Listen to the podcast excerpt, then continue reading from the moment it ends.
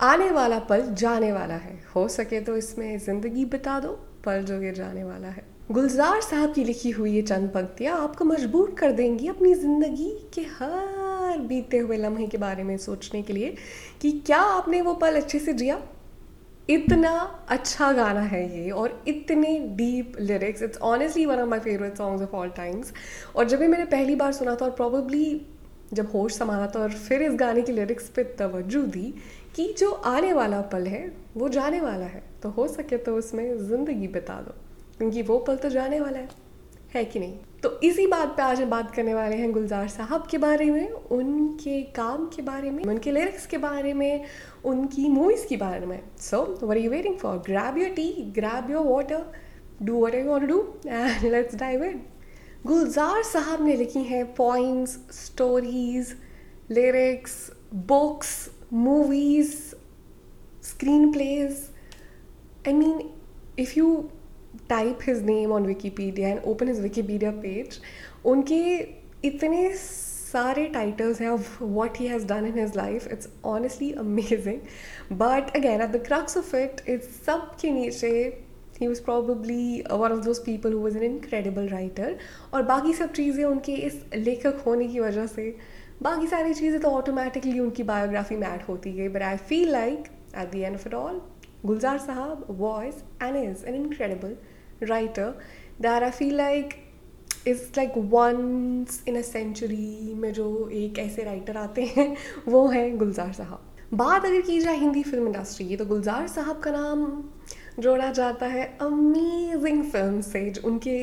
Story telling उनकी writing उनके lyrics उनकी direction basically Hindi film industry के one of the most renowned gems हैं गुलजार साहब. डेड यू नो कि गुलजार साहब का असली नाम संपूर्ण सिंह कालरा है? And when he was growing up his father often use to tell him कि because you are a writer you might have to depend on your brothers when it comes to money but I guess he never knew that Gulzar Sahab would turn out to be Gulzar Sahab and he would never need to borrow money from any, anyone ever. Gulzar Sahab का जन्म हुआ अगस्त 18, 1934 में um, initially एक Jhelum district में जो कि British India के part थे और फिर उसके बाद पार्टीशन के दौरान वो इंडिया आए और इस पार्टीशन की वजह से उन्हें अपनी पढ़ाई भी छोड़नी पड़ी and then he move to Mumbai to start working before becoming a writer he actually took a bunch of odd jobs which included working in a warehouse working in car repair shops painting cars जिनका accident हो चुका था. So he basically work at bunch of different jobs before he became a writer His work as a painter actually gave him a lot of time, which he then utilized to read, write, and even attend college. And he even became part of PWA, which is Progressive Writers Association. और इन्हीं P W A की meetings जो कि apparently हर Sunday को होती थी, उनकी मुलाकात हुई शैलेंद्र और बिमल रॉय से। और उन्होंने उन्हें इनक्रेज किया कि उन्हें हिंदी मूवीज़ में ट्राई करना चाहिए काम ढूँढने का और हिंदी मूवीज़ में एज अ राइटर काम करना चाहिए। फिर संपूर्ण सिंह कालरा ने अपने लिए एक पेन नेम भी डिसाइड किया और वो था गुलजार देनवी और फिर उसके बाद जस्ट गुलजार। तो उनके एक्चुअली करियर की शुरुआत straight up as a song writer से हुई और उन्होंने um, गाना जो पहला गाना उन्होंने लिखा वो था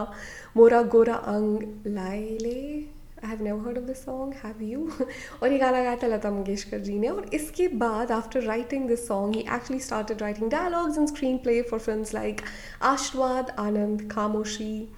and he also directed his first film जिसका नाम था मेरे अपने इन 1971 गुलजार साहब ने अपने बहुत सारे इंटरव्यूज़ में ये ओपनली मेंशन भी किया है कि उनकी सबसे बड़ी इंस्पिरेशन थे मिर्ज़ा गालिब साहब और उनकी पोइट्री और उनकी राइटिंग काफ़ी ज़्यादा गालिब से इंस्पायर्ड थी। अब मिर्ज़ा गालिब के बारे में आप सबको तो पता ही होगा कि उनको इतना ज़्यादा रिकग्निशन उनकी शायरी और उनकी राइटिंग के लिए उनकी डेथ के बाद मिला।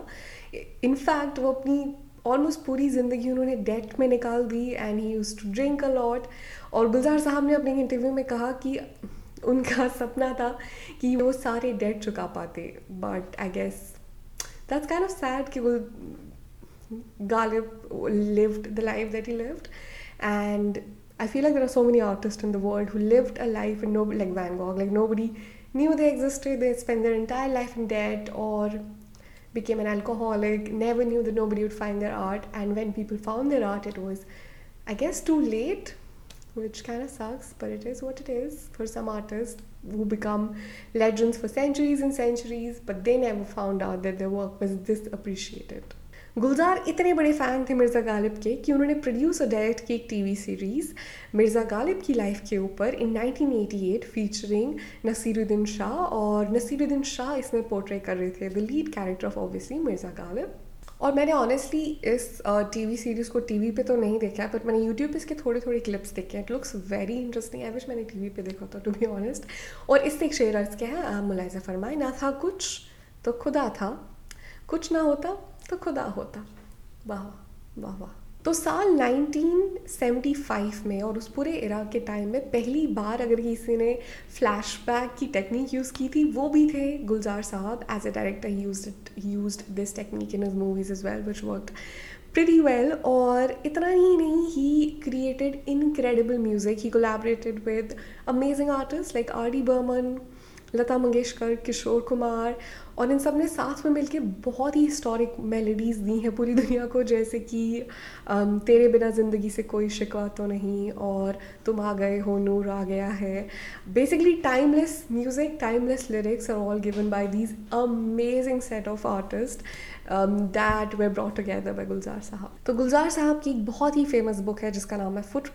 on zero line writings on the partition ये कहानी है पार्टीशन के ऊपर। और गुलजार साहब ने इसके अलावा बहुत सारी चिल्ड्रन बुक्स भी लिखी हैं। और इसके अलावा गुलजार साहब को बहुत सारे अवार्ड्स भी मिले हैं, जैसे कि ग्रामीज जी हाँ गुलजार साहब is actually won a Grammy award for writing the song Jai Ho उसके अलावा they he has also won Dadasaheb Phalke award in 2014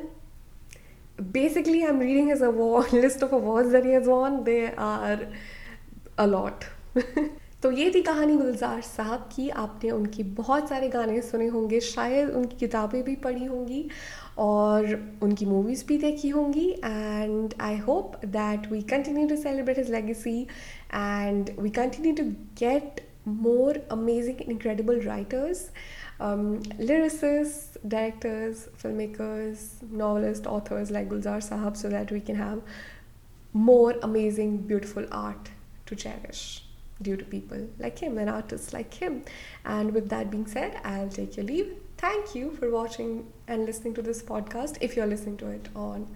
listening platforms. I will see you guys in some other podcast. Tab tak ke liye vista. Bye.